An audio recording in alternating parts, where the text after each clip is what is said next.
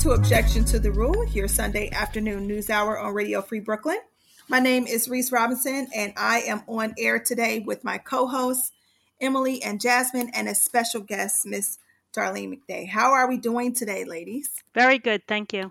Thank you for joining us, Darlene. Thank you for having me. Yeah, I'm happy to have you here. And um, I'm doing pretty good. I do. I did want to clarify one thing though. Um, that last week was um pretty intense for me. I don't know if any of you could tell, but um, uh, a lot was going on with Israel and with anti Semitism. That's obviously still going on now. But um, Jasmine pointed out that um, something I said came off as uh, in a way I did not intend. So I just wanted to take a moment to clarify that. Um, what I said was anti Semitism is one of the only things where if someone called you out, called you that, you'd say you're making that up and I don't think you're right. And then I um, compared it to other marginalized communities. Um, and I did not mean to say that other communities don't, um, other marginalized communities don't face pushback, um, don't don't face people who dehumanize them and don't take their oppression seriously. Um, I think I was probably talking with some shorthand. Um, because it's it's just so clear to me and to many other Jewish people. But um, baked into anti-Semitism is the stereotype that Jews are rich and powerful, and with that comes the paradox that well, if you're rich and powerful, then you can't be oppressed. Um, and unfortunately, that creates a very um, very difficult way to navigate the world where oh it's it's that added layer of people having a reason to not take you and your um, oppression seriously. So I, I didn't mean to um, to in some way imply that other communities do not face oppression and very serious oppression and i just wanted to apologize and clarify if it came off that way at all. And thank you for listening Awesome. And thank you for that, Emily. I appreciate it. I know sometimes our, well, every time our conversations get very passionate on this show. Um, and we definitely intend to speak for the voiceless, but also speak from our own standpoints and speak with a lens that provides people a uh, a good train of thought to follow up on some of the stories. So I appreciate you coming in to say that. Um, so we are recording this episode on Thursday, May 20th, and it will begin airing on Sunday, May 23rd. Today, we'll be discussing some upcoming events and news in NYC concerning the Qualified Immunity Bill, um, the COVID situation that is occurring right now in India, Rashida Tlaib's confrontation with Biden in Detroit, and some good news from some retired circus elephants. so, we're going to go ahead and kick off today's episode with our special guest, Ms. Darlene McDay. Thank you so much for being here with us today. How are you? Thank you for having me. I'm doing okay. Thank you. Uh, all right. I know there's a lot going on. Um, so, just to bring in this story, a couple of weeks ago, I did a recap of the qualified immunity uh, bill that is currently up um, in the in the assembly to be discussed and hopefully passed uh, before they go into recess for the summer. So, Darlene is here to talk to us a little bit today about her involvement and just clarify some things for our listeners concerning it. So, why don't you just begin, Darlene, to uh, today just talking about a little bit about the organizations that you are involved with that brought you to the show, and then maybe clearing up some um, maybe misconceptions or any confusion we may have about what qualified immunity really means. Okay, thank you very much. Um, yes, the organization that I'm with is called EndQINY. That's E N D Q I N Y. Um, and I got involved with this organization a short time ago, actually. It's a grassroots organization based in New York City, and we're focused on bringing an end to qualified immunity. Um, for those of people that don't know what qualified immunity is, uh, it's basically a legal doctrine that was made up by the Supreme Court back in 1967, which shields government officials, including police and correction officers, from any accountability. Um, back then in 67, the Supreme Court decided that even if a government official violated someone's constitutional rights, but there was no clearly established law, that that officer or that uh, corrections officer or government official could not be held accountable civilly. So this has nothing to do with criminal charges, but we all know that most of the time these government officials don't face criminal charges. This is all about civil liability. And one of the misconceptions people have is a lot of times when they see that someone has been abused by the police or, or something like that, they see a settlement. And a settlement does not lead to clearly established law. So that's very important here because if there is no clearly established law and the case actually goes to court, then that officer can get qualified immunity and there will be no accountability. Oh my gosh. And you know, the reason I brought this up, Darlene, on the show is this is like the really core of us really changing the tide for police brutality and just um, injustice uh, with law enforcement or government officials. A, a lot of times we don't really understand how to move the needle, but this is a really important issue to me because this will definitely make a huge impact on how these cases are handled in the future. So, definitely great to hear that you are doing some work. Can you tell us a little bit more about how you got involved with the organization? Sure. Um, there's a national campaign actually um, sponsored by Ben and Jerry, the ice cream makers. And I originally contacted their organization because I didn't really see anything going on in New York um, that I could find. And, you know, of course, living in New York, that's very important to me. We see it on the national level, and that's part of the George Floyd and Policing Act that is a law of contention right now in Congress. Um, and their sticking point is actually qualified immunity. So other parts of the bill that they're looking at in Congress could possibly pass, but they're stuck on this qualified immunity issue. So it's extremely important. So when I contacted the national campaign, they put me in touch with these folks in New York City, um, and I reached out to them, and they welcomed me with open arms. So that's how I got involved. Well, rightfully so. Um, so today we are welcoming you to the show. One, because of your involvement, but two, it's really important to me that our listeners hear your story. Um, when I met Darlene the other day, we had a thorough conversation about her experience that really touched my heart. Um, I've heard a story like this before, and I'm sure you have too. So I'm just going to give you a few minutes, Darlene. Can you please tell our listeners uh, what happened to you and your family that has really driven you to work hard for this initiative? Yes. So qualified immunity, um, most people probably don't know what it is, maybe have never heard of it. I found that uh, very much um, recently when I started reaching out to people.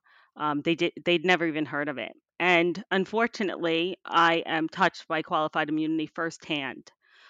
My son, his name was Dante. He was 22 years old. He was incarcerated up in Buffalo, New York, in a facility called Wende Cor- Correctional Facility. While he was there, he had gotten assaulted by several officers. And they disfigured his face. He ended up totally disfigured. He was unrecognizable after what they did to him after they abused him.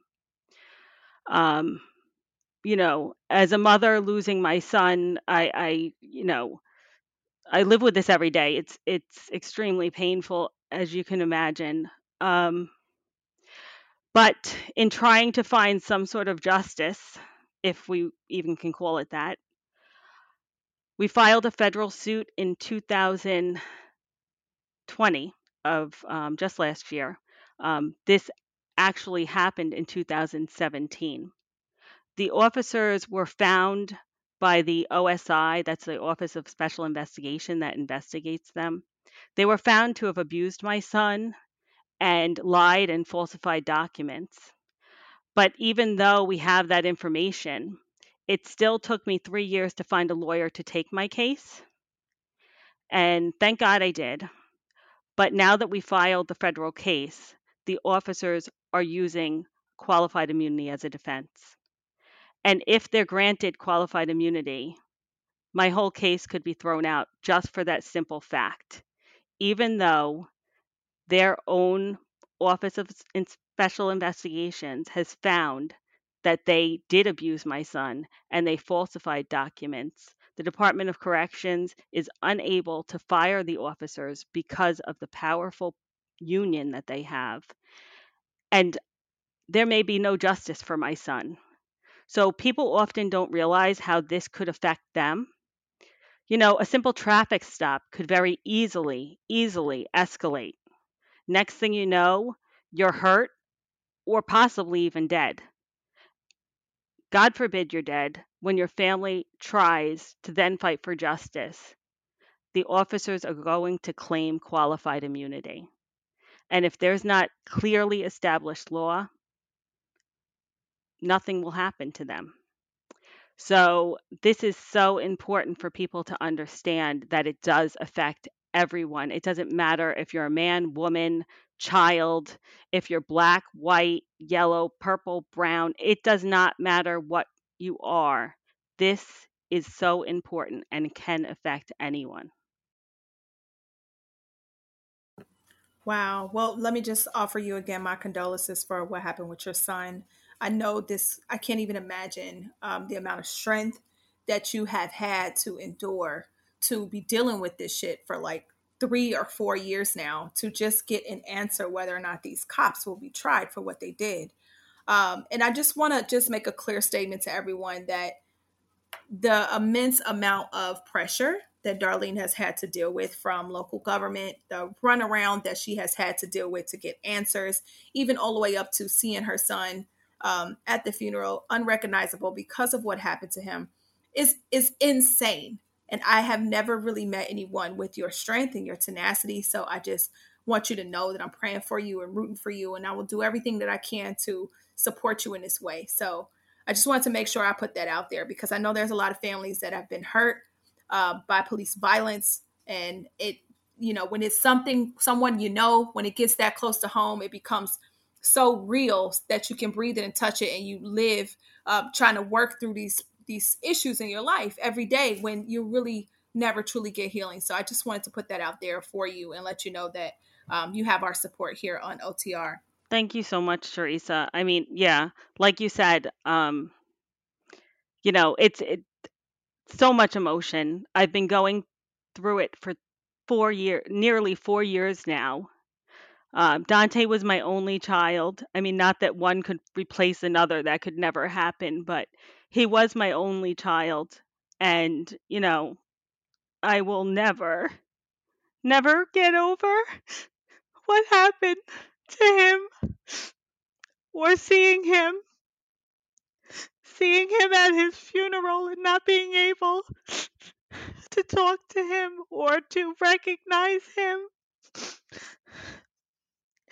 It's it's just but having the support and doing this advocacy and feeling like I have a voice and I could make a real change in the world gives me strength. And I've met so many amazing people through this process that are so supportive. And that's how I go on. Yeah, I can totally understand that. And you know, again, we definitely support you. Just so our listeners know, uh, Darlene is a nurse. She's a nurse practitioner. Uh, her mother is a lawyer. She is a person who gives every day to transform humanity. Um, and she is a mother she, and she's an advocate because she has no choice. So when it comes to things like this, when it comes to this specific issue, we need to be vigilant. We need to stand up. We need to share um, the knowledge, share this episode, and definitely do as much as we can to push the local leadership as well as the federal leadership to make this really the change that we need to have some something happen in this fight against police brutality. So I know, Darlene, you've been working very closely for an event that is happening tomorrow. Can you tell our listeners a little bit more about that? Absolutely. Um, tomorrow, which is May 21st, we will be in Foley Square. Um, several organizations are joining in collaboration with um, EndQINY. Um, it's amazing how many organizations are coming to support us. So that is Friday, tomorrow, May 21st. Then on Monday, May 23rd, there is another event in Albany um, to support these bills. And on Tuesday, there is another event in Rochester. Um, that's the 25th, I believe. So, yes. So, tomorrow, May 21st in New York City, Monday, May 24th. I made a mistake there. So, Monday is May 24th, and that's in Albany. And then finally, Tuesday in Rochester, that's an event um, May May 25th. 25th. Yeah, and that is actually the um, the anniversary of the death of George Floyd. Okay. So we will be sharing the information um, for the event in Foley Square uh, tomorrow. I will be there um, in support of you and in EndQINY, as well as um, for my other organization, Liberated Production, to really be a part of some real social change. Please find out about this information, share it with everyone you know, and make this something that we all work very hard to do. Um, Darlene, can you tell our listeners how to follow? um, either in QI or yourself, or just where they can get more information about qualified immunity? Absolutely. Um, on Twitter or Instagram, it's at EndQINY. That's at E N D Q I N Y. You can follow us on both Twitter and Instagram. Um, there you can find out information please reach out to us. We are, you know, happy to take any questions, to give any information. You know, we're really looking to educate the public. At tomorrow's event, we're going to have attorneys explaining qualified immunity, legislators there in support of these bills. The bill in the Senate is S1991 and in the assembly is A4331. And not only does it end qualified immunity, but there is also information in there that enables people to be able to get lawyers. As I said, it took me three years to be able to find an attorney to take my case. And especially in my case, since it was in a correctional facility with no cameras, imagine how difficult that was to prove to an attorney that this case was worthwhile. I myself um, just really uh, sent in FOIL requests and did all kinds of investigation on my own. Um, but I often say people don't have the ability, they're they don't know how to do certain things. Maybe they don't have the education. Maybe they don't have the money. It cost me over $20,000 to have investigators get get interviews with the other incarcerated individuals that were willing to step up because that often does not happen. But these people were willing to step up to support me and to help me find out what happened to my son. So um, I greatly appreciate that. But unfortunately, a lot of people don't have that opportunity. So we really want to just help everyone get the information. As I said, there is, we keep on calling for police accountability and they cannot have accountability as long as we have qualified immunity. That's why qualified immunity needs to end. And I would encourage everyone to call their senators and their assembly people and tell them that they have to pass these bills, demand that they pass these bills, bombard their office, and make sure that these bills are passed. Absolutely uh, please, people, get involved, get engaged. You know, it's been a year. Uh, it's coming up on a year since the death of Brother George Floyd, and the George Floyd Policing Act has not been made into law. We're still waiting for that. Um, we have to be mindful that because of what happened in the Chauvin case, a lot of people are kind of like, okay, we're getting somewhere, but really, that's one case out of millions of people who have been victims to police violence. So we have to do something that actually makes a difference. And this is what it will take. It will take something as majestic as this bill and many others that will come to follow to really change the tide on how policing is done in this country. So, again, I just want to thank you so much, Darlene, for being here. Offer my tremendous support. I will see you tomorrow. I will be advocating for this bill and many others to be passed um, this year, right now, in real time, so that when we go into this summer, we know that we spent this time making a difference. And I encourage everybody, if you're in New York City, if you're around, please meet us down at Foley Square tomorrow. It is important we show up. we show up for Darlene and the many other countless people who have been victims of state violence. Yeah, just um just quickly because this is airing on the 23rd, like tomorrow will have passed when you're listening. So um the earliest you could get involved would be Monday the 24th um of May. So uh, we wish you luck though tomorrow on the 21st with the action and I hope you get a lot of support. Thank you very much. Thank you. And for more information, you can definitely check out our Facebook page. We will be posting um, information for you to follow. So we're going to go ahead and take our first music break today. The first track comes from Donny Hathaway, and it is a classic, Someday We'll All Be Free. We'll be right back.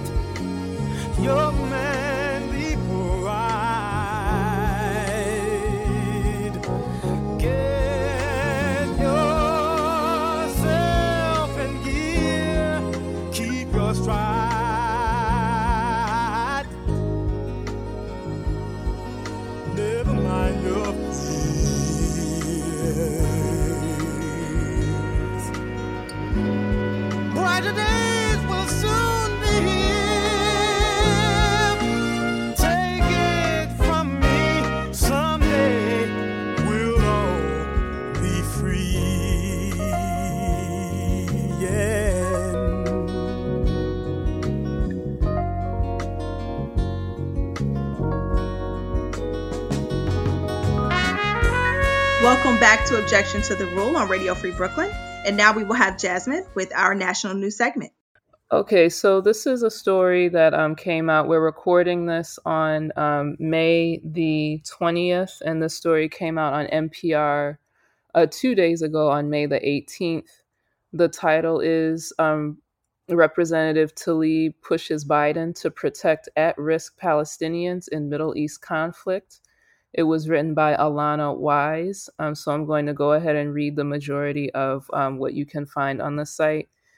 Michigan Representative Rashida Tlaib conveyed to President Bi- conveyed to President Biden her dissatisfaction with the United States response to the bloody conflict between Israel and Hamas that has now entered its second week, her office says.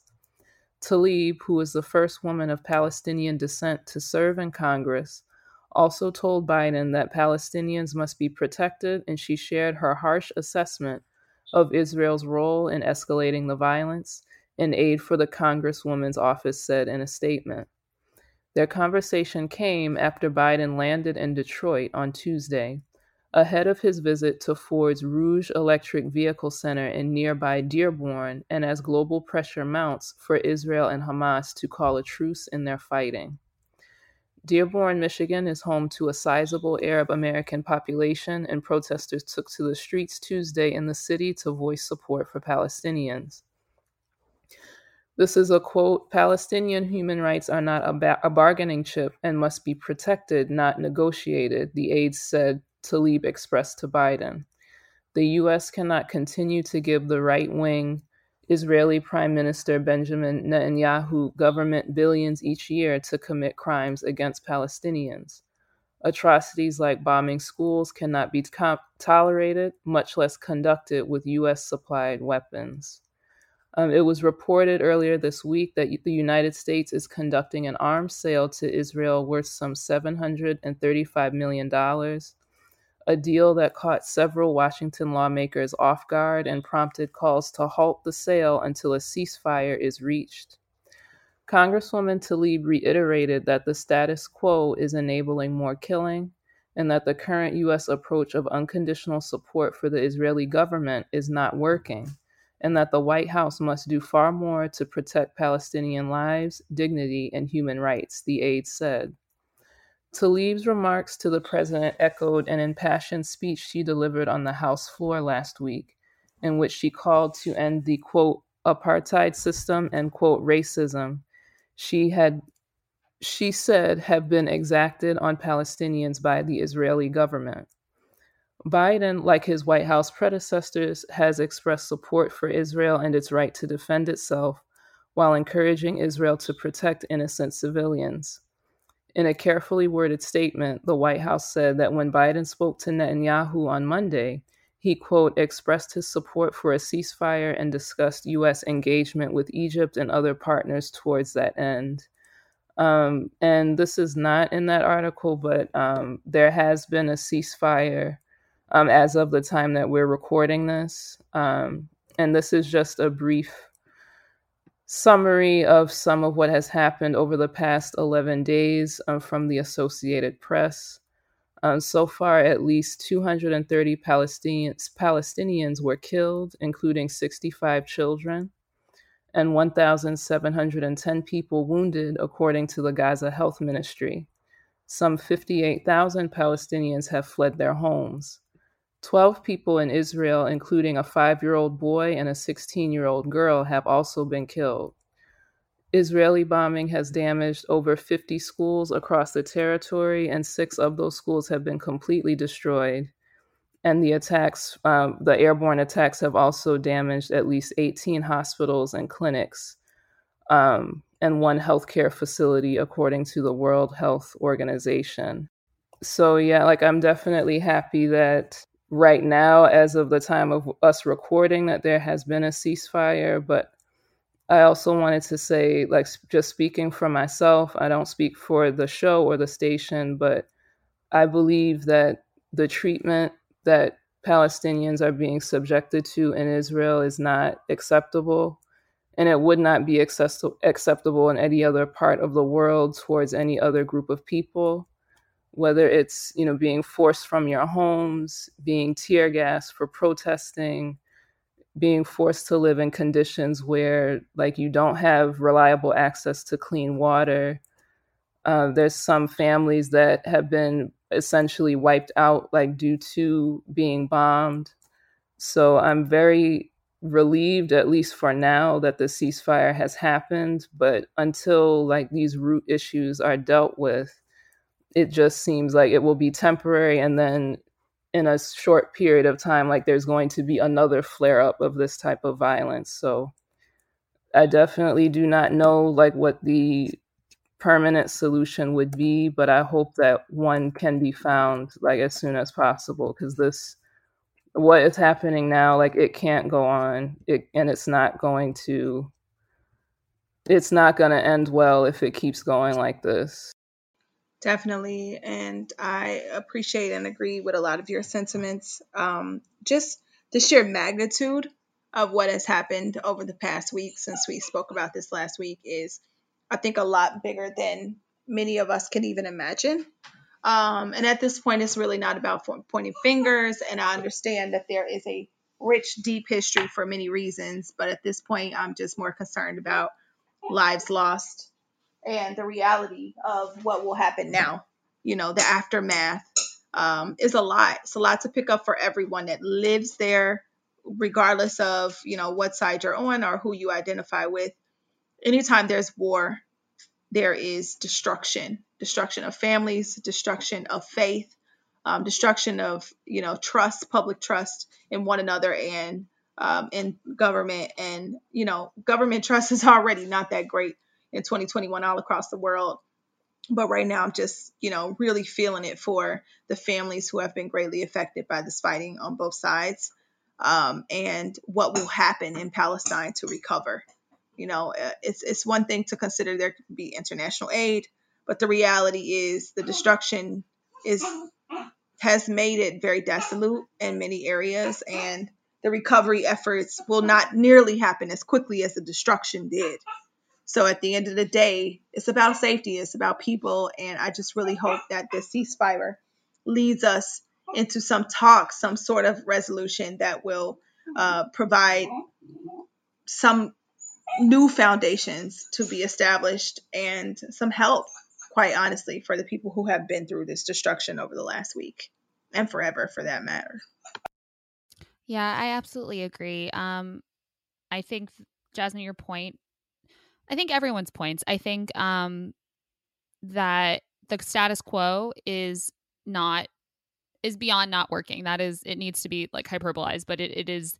Um, people are suffering, um, and things need to change. Um, I, I encourage anyone to who is interested in um, activism for um, Palestinians um, to um, to under, to try and do the research to understand the region and the history of the region. I know that there's a I've seen a lot of stuff on social media about like oh it's not complicated like you're just deflecting blah blah blah but like it it is not American history over there, right? It, I think I think if you really want to help the people over there, you can't ignore the why of how the situation came to be.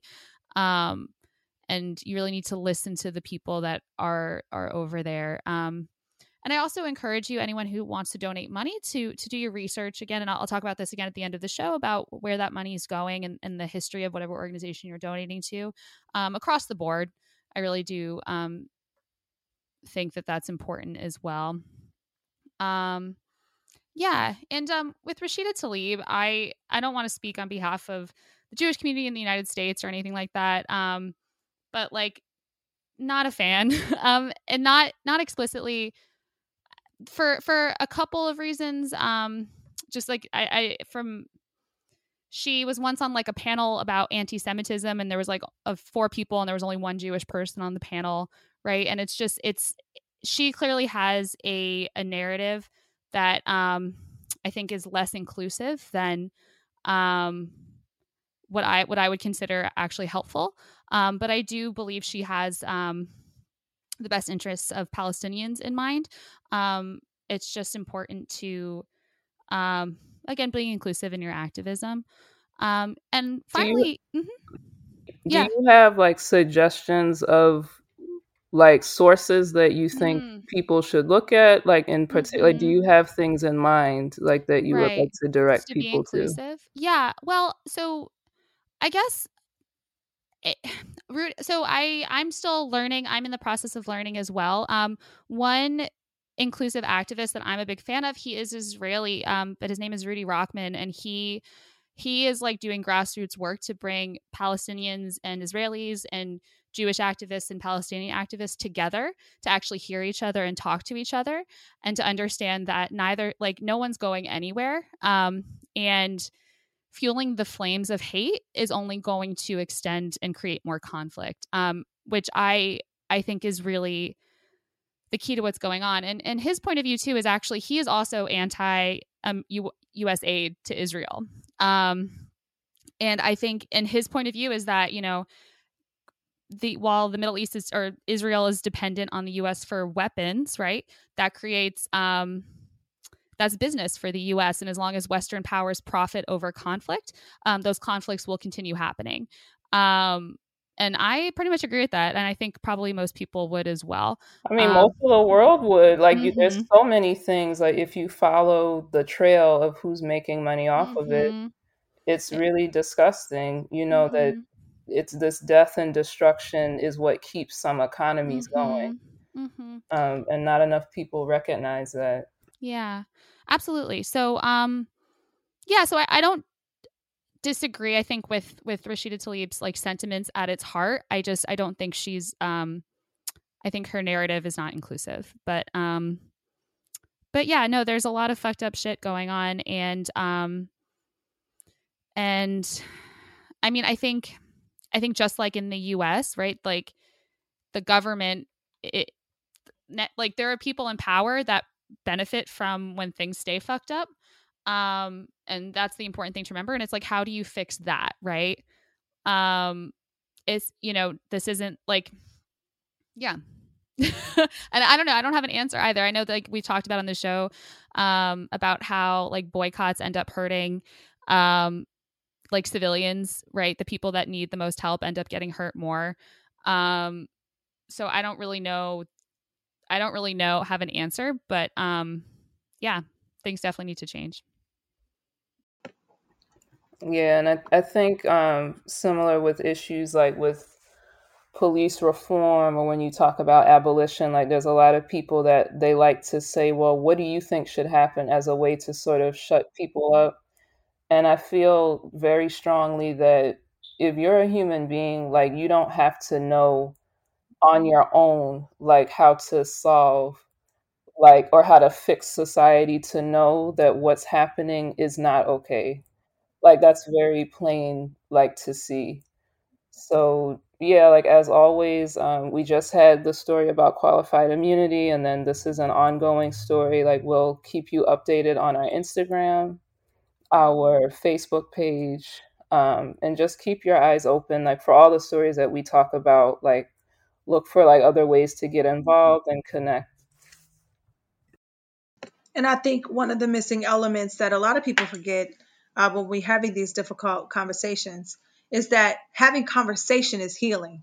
Having dialogue and doing research and exchange of ideas and breaking down misunderstanding is very powerful because most of us in the western world don't have um, haven't had exposure uh, to the history unless we uh, expose ourselves. So don't be afraid you know, to have these conversations, you know, whether it's between a Jewish person, a Palestinian person, a black person, a white person, a, a blue and purple, it, it means, and I, I mean that sincerely because at the end of the day, people run from this kind of conversation, right? It's like, oh, I don't want to offend anybody. Listen, you're offending yourself by being ignorant. So challenge yourself and challenge the people in your life to engage in these dialogues because this is what is breaking down barriers. When we don't talk about this shit, then we we walk around ill-informed believe in social media and believe in news outlets that have you know specific initiatives in mind it takes the the power of engagement to really change what people think about each other. And at the end of the day all that's left is humanity.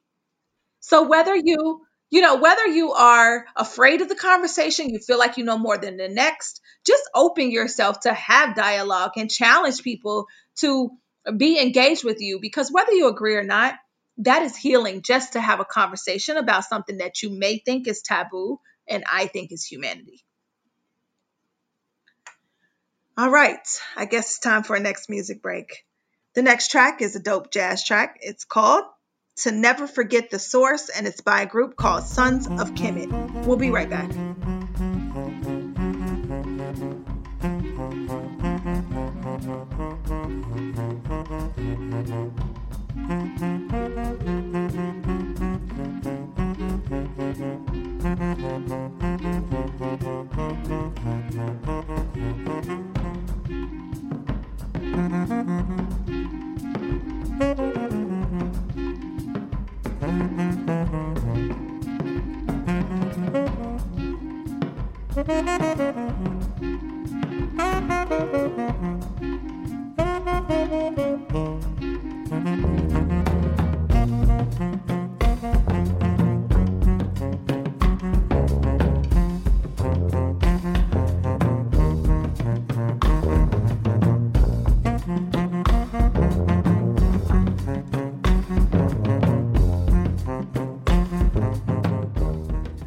Welcome back to Objection to the Rule on Radio Free Brooklyn.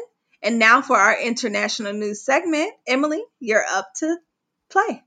All right. Um, so this is an intense one, just as a warning to the listener. Um, it's something that's been going on for a little bit of a while, but we haven't had a chance to talk about it on the show yet. And it's the current COVID situation in India. Um, so I'll be using multiple resources for this story, but I'm starting with a New York Times update from May 19th uh, titled COVID News India Reports Highest Daily Death Toll of Any Country. The article explains, quote, India recorded 4,529 COVID 19 deaths on Tuesday, the pandemic's highest single known daily death toll in any country so far, the authorities said on Wednesday, as the virus spread into the country's vast hinterlands. The previous, de- uh, previous deadliest day for a single country was recorded in the United States in January when 4,468 people died. Many experts believe the true number of deaths and infections in India, uh, a country of 1.4 billion people, is even higher.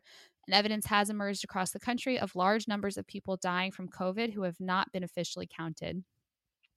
India reported 267,000 new cases on Tuesday, pushing the official case tally past 25 million, with more than 280,000 deaths. While infections seem to be slowing down in some of India's urban centers, including New Delhi and Mumbai, the virus is spreading in the countryside. Testing there is limited, the medical infrastructure is woefully underfunded and overwhelmed, and some leaders have been trying to downplay the damage, sometimes even criminalizing cries for help. Um, so, an April 14th New York Times article by Jeffrey Gettleman, um, Suhas- Suhasini Raj, and Sameer Yasir give some background on some things that have led to this, this situation in India. Um, quote Cities in India are once again locking down to fight COVID 19, and workers are once again pouring out and heading back home to rural areas, which health experts fear could accelerate the spread of the virus and devastate poorly equipped villages as it did last time. Thousands are fleeing hotspots in cities as India hits another record with more than 200,000 daily new infections reported on Thursday. Bus stations are packed, crowds are growing at railway stations. And in at least some of their destinations, according to local officials and migrants who have already made the journey, they are arriving in places hardly ready to test arrivals and quarantine the sick. Um, also, quote, India risks repeating the traumatic mass movement that occurred last year after it enforced one of the world's toughest national lockdowns, eliminating millions of jobs virtually overnight. That lockdown fueled the most disruptive migration across the Indian subcontinent since it was split in two between India and Pakistan in 1947. Tens of millions of lowly paid migrant workers and their families fled cities by train, bus, cargo truck, bicycle, even by blistered feet to reach home villages hundreds of miles away where the cost of living was cheaper and they could help and be helped by loved ones. Hundreds died on the sweltering highways. Even more died back home. Migration also played a significant role in spreading the virus, as local officials in remote districts reported that they were swamped with the sick. This time, the Indian government has not locked down the whole country, but India's cities are increasingly increasingly enforcing lockdown-like restrictions, meaning the tide of migrant workers leaving will most likely get worse. The authorities are reluctant to use the word lockdown, like shouting fire in a crowded theater, but they are tightening up. Uh, and the central government in India, led by Prime Minister Narendra Modi, is, quote, sending mixed messages. Uh, quote, this time, even as he asked people to be careful and maintain social distancing, Mr. Modi is holding huge political rallies in states where his party is competing in elections. His party is asking people to gather by the thousands. Um, so, as of uh, today's recording, which is May 20th, um, there, the New York Times vaccination tracker reports that only 3% of India's population is fully vaccinated against COVID, as compared to 38% of Americans. Um, and I'm going to leave you with some wow. final notes. Yeah, exactly. Um, I'm going to leave you with some final notes from a very intense May 19th article from The Guardian uh, by Hannah Ellis Petersen and Saurabh Sharma Ghazipur. Uh, it's titled, quote, Stench of Death Pervades Rural India as Ganges Swells with COVID Victims. Um, quote, India's official death toll from the coronavirus pandemic may be just over a quarter of a million, but experts believe the real figure to be up to five times higher. And the bodies that have begun washing up in India's holiest river have become haunting representations of the uncounted COVID dead. Uh, quote, there is, however, no official record of the number of bodies that have been found over the past two weeks in the stretch of the Ganges that flows through the poor rural states of Uttar Pradesh or Bihar, um, or buried in shallow sandy graves along the riverbank in Uttar Pradesh.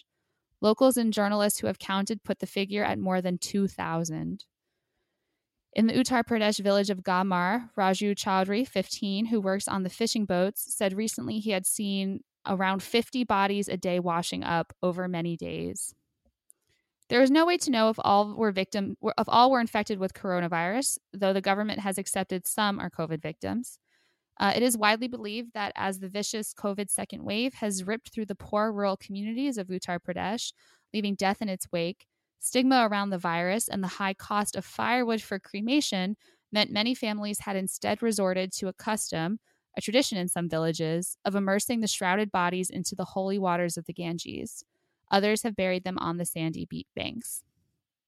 Uh, quote, the toll of the pandemic on the rural villages of India, uh, home to 65% of the population, and where basic healthcare infrastructure is lacking or absent, will probably never be known. Um, so yeah, this is it's really sad and, and scary what's happening right now. Um, if you want to help, there are a number of organizations you could donate to. Um, as I mentioned earlier, you know, I think um, doing it's it's an important issue for me is doing the research of where you give your money to because um, you know just because someone says they're going to do something with your money doesn't mean that they actually are. Um, so the New York Times on May 12th published a, an article on, called "How to Help India Amid the COVID Crisis." And the article itself notes, quote, before giving money to any organization, make sure you feel comfortable with it. In the United States, uh, sites like GuideStar and Charity Navigator grade nonprofits on their effectiveness and financial health. Um, so I just I just wanted to note that because um, I think it's important to remember. Um, so here I'm going to give a, a, short list of some of the organizations that the New York Times um, listed. I have not vetted any of these personally, but I just picked a few. Um, so there are UN, United Nations agencies like UNICEF and the World Health Organization. Um, they're delivering protective equipment kits, oxygen concentrators, um, testing systems, um, and other things that India's um, healthcare workers on the front lines really need. Um, Care India um, says it has a quote has says it has supplied hospitals and frontline workers in India with more than 39,000 PPE kits, along with masks and other supplies. Um, and then there's a few that are actually based in India that the Times lists, which um, I definitely wanted to highlight. Uh, quote The Indian Red Cross Society has staff and volunteers running blood drives, delivering aid and medical supplies, along with providing other essential services across the country. Um, there's the Youth Feed India and Helping Hands Charitable Trust that are delivering ration kits to um, vulnerable residents of Mumbai. And these kits have staples that they need, like rice and dal, um, they feed a family of four for 15 days. And then Oxygen for India, um, which delivers medical oxygen um, to patients in seven Indian cities for free. And it was founded um, by an econ- economist and epidemiologist that directs the Center for Disease Dynamics, Economics and Policy, um, which is a research um, outfit organization based in uh, DC, I'm sorry, in Washington and New Delhi. So yeah, there's a bunch of resources out there um, for people who, you know, have the ability um, and you know want to to help out. But yeah, it's pretty bad over there, for sure. The images. I know someone who is there now, who is Indian, um, and mm-hmm. unfortunately, mm-hmm. he lost his father, oh, so and also had um, COVID himself. I believe he's recovered now, but it's really been seeing the images out of what's happening, mm-hmm. like people having to burn bodies, mm-hmm. like people in tears, like it's very it's hard to even fathom like that intensity like you see people like begging you know try because there's not enough supplies like mm-hmm. there's not mm-hmm. enough oxygen it's it's so mind-blowingly sad mm-hmm. Yeah. Yeah, I know that I had reported on the religious festival that happens in India every year, which is normally a three month duration where people start migrating to India in January, and the festival normally begins like late March, beginning of April. Um, in that previous report, I did note that they, the government did not have any COVID restrictions. They had the cases the case number of in India was not as exasperated as it is right now when the festival began but I do honestly believe this is a religious festival. I mean, if you are a Hindu, going to the Ganges River is a healing art, is something you do as a pilgrimage, and, and who would not go um, in a time when everyone is going through so much pain and death, and you know, so I understand the need for that sanctuary However, I, I, great, it's obvious that this pilgrimage from people from all over the world has definitely uh, impacted the swell of COVID happening there. But I just want to, you know, while I'm definitely feeling for for the Indian community right now, I just want to bring some highlight to the fact that three percent of their population has received uh, vaccine, and it just it just really goes to show that when capitalism is involved mm-hmm. in humanity, it's fucked up. You know what I'm saying? Because it's it's just so sad that the way that the vaccine was rolled out with patents being protected for whatever fucking reasons they were this is an is is a direct reflection of the resources not being divided amongst the world. And it sucks because you know this is a problem that i feel like while it may not have been completely alleviated it could have been different. It clearly could have been different. It could be different right now if there were measures taken that were directly to benefit the people of India. And I just, you know, I just want to highlight that because it's something that it's like, oh my God, this is so sad. Why is this happening? Well, it's a lot of layered information here, you know, from what I said at the beginning, a lot of people going there in a pilgrimage for this festival, but also the distribution of wealth, the distribution of vaccines and resources is just not even. It's not equal.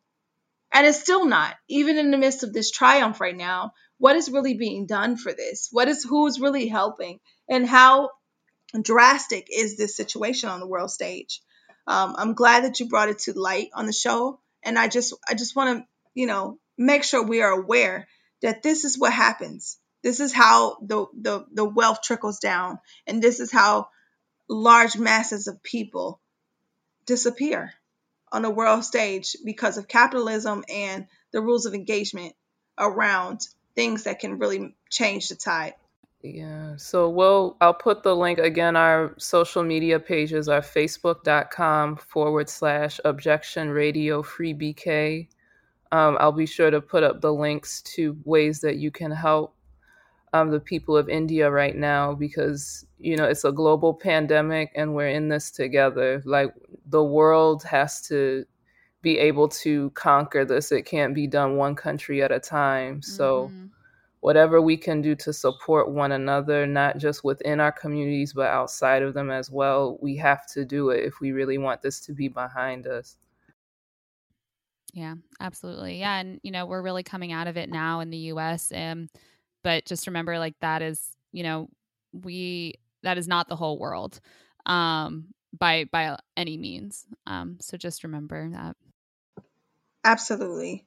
And then finally emily you're back up on the docket please tell us about these wonderful elephants. Yeah so um you know that was my la- my world story was pretty dark and this one is lighthearted um you know it's it's it's not gonna you know, it's not going to fix the world, but um, you know, we just like to end on a happy note. So, um, uh, so this is a story that comes from a May, ter- May 13th Washington Post article by Cathy Free titled Former Circus Elephants Just Arrived at a New Sanctuary.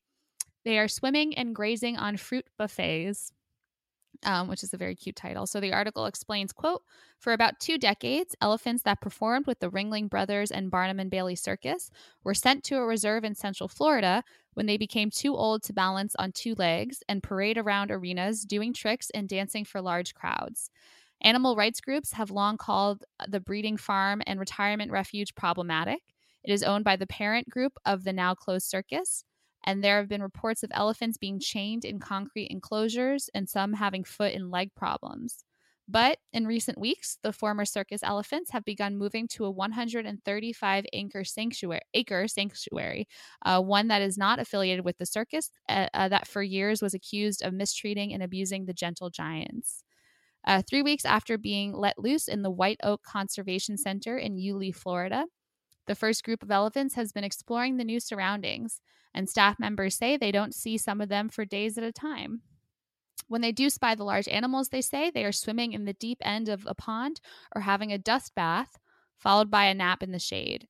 Uh, they also snack on watermelon and banana buffets. Just very cute. Um, after what? Yeah, after 145 years, all of the Ringling Brothers elephants were retired in 2016, um, and that is thanks to public pushback against their forced performances. Um, bans on bullhooks have also sprung up across the U.S. Um, I actually learned about those while I was reading that book, Water for Elephants. Um, they're these awful things that are like fire pokers, and they're used for training elephants. So those are fucked up too. Um, a May 17th Good News Network article about the same story explains, quote, the four square mile refuge is the best scenario for these elephants because they've been raised in captivity and are not equipped to survive in the wild. Um, so, elephants are totally awesome animals with incredible memories and family structures, and they even recognize death. Um, according to something from Nova on PBS, quote, they almost always react to a dead elephant's remains. Occasionally, they react to a human's. Uh, the remains or bones of other species they ignore. Um, so these these elephants have incredible like empathy and social structures, and um, they absolutely deserve to be living their best lives out free and wild. Um, and I'm happy to hear that some of them are getting the opportunity to do that.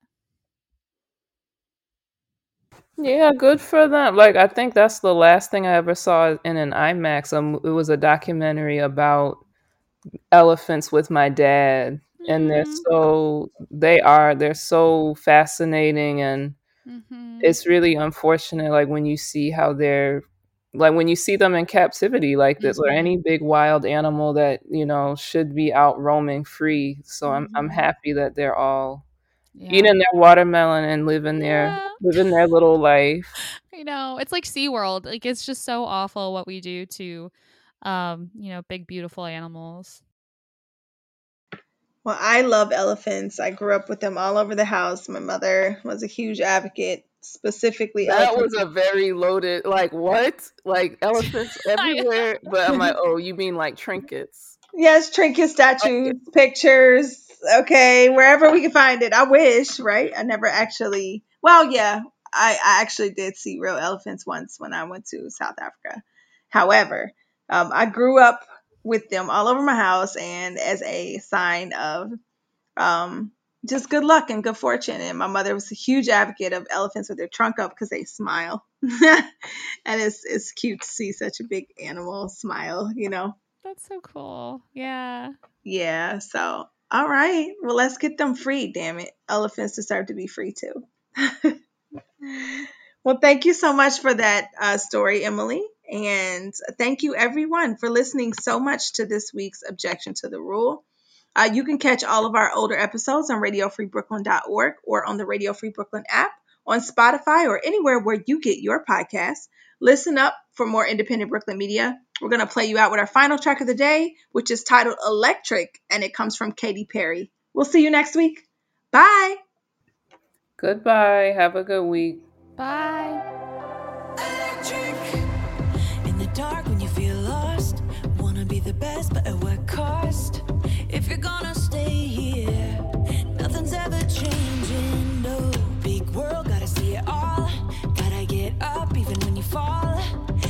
disappointed way.